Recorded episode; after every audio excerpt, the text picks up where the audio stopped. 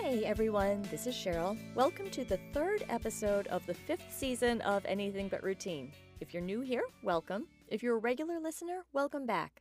Be sure to like and follow the Anything But Routine Facebook and Instagram pages if you haven't already done so.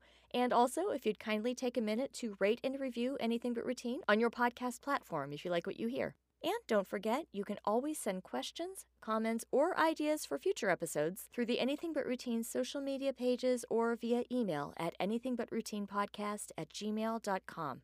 Today's category is, you know, it sounds strange to say that this one is a favorite category, but honestly, these episodes do get the most listens, so this is a topic that touches a lot of people. Today's category is stupid cancer, and today we spotlight an incredible woman named Gina Morgenweck. I use the word incredible to describe her because not only is she currently living with stage 4 metastatic breast cancer, she's also a lightning strike survivor. And I said this in the season 5 trailer, I want to say it again to be clear. To the best of my knowledge, one has nothing to do with the other. I just think it's so noteworthy because it shows you exactly what kind of fighter Gina is. Gina is 61 years old and a mom to, quote, one amazing son. She was married for 13 years and became a single mom when her son was nine. In June of 1996, she was grocery shopping and she had her then four year old son with her. It was raining as she headed back across the parking lot to her car. Her next memory, after that, is of waking up in a hospital and fighting as a breathing tube was being removed from her lungs. She had no idea whatsoever of what had happened, and she was further frightened because she had no idea where her son was. Fortunately, he was absolutely fine, but she learned that in that parking lot, she had been struck by lightning, had caught fire, and had died. Walking behind her at the time had been a retired registered nurse who witnessed what happened and sprang into action, and with a single blow to Gina's chest, brought her back to life. Gina spent months in the hospital but made a full recovery, and afterwards she had always joked that, quote, the rest of my life will be a breeze because what could possibly happen that could be worse than that, unquote. Well, we fast forward to early 2021. Gina had developed a dry, persistent cough that she just couldn't shake, otherwise, she felt fine. She figured she had bronchitis and she went to her family doctor, who ordered an x ray. The x ray showed, quote, something, and her doctor ordered a CT scan followed by an MRI. When those films were reviewed, they clearly showed a mass in Gina's right breast. A biopsy revealed cancer that had already progressed to stage 4, having spread to her lungs and her bones. She began treatment immediately. Her cancer is what's called ER positive, HER2 negative, which means that 1. The cancer has tested positive for estrogen receptors, meaning it feeds on estrogen, and 2. That it has tested negative for a protein called human epidermal growth factor receptor 2, which is a good thing, if there is such a thing as good cancer. If you've listened to my own stupid cancer episode, you might recall that my breast cancer as well is, was, ER positive, HER2 negative. These types of cancers are often treated with hormone therapy, which blocks the hormone receptors in the cancer so it can't feed on hormones and sustain itself. And the lack of or the normal amount of HER2 protein means that the cancer cells are unlikely to grow and spread rapidly.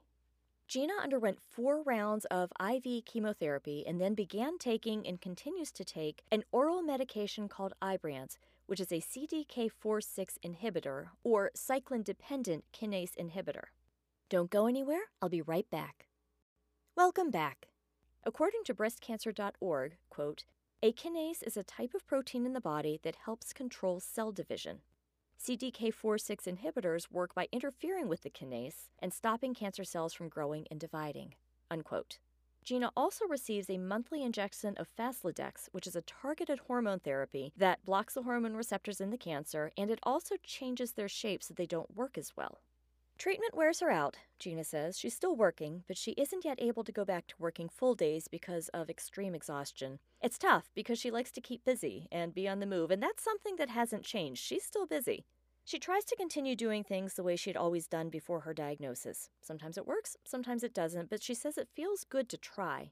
And she's still taking road trips, reading, gardening, cooking, attending concerts with her son. She says their bond is stronger than ever. He looks out for her, and he always makes sure that she has everything she needs and is okay. Since her diagnosis, they've done a lot more things together, which she loves, and she says has been so much fun. She also realized, something she already knew before, that she has, quote, amazing, caring friends in her corner, and she leans on them and her family and feels blessed to have such a strong support system. I asked Gina what helps her cope, and she said humor. Her defense mechanism has always been humor. She believes it helps put people at ease. She also says it's therapeutic for her to talk about her situation to anyone who will listen. It's important for those who have a friend or loved one going through such a situation to simply listen and let them talk and cry and scream.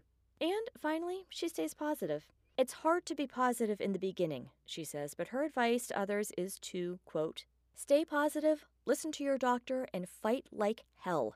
Let people help you because they'll want to. You don't have to be strong all the time. It sounds cliche, but live every day like it's your last. At first, I thought I won't be here in two or three years, but after much research and positive thinking, I plan on being around for another 20 at least. Unquote. Thanks for listening.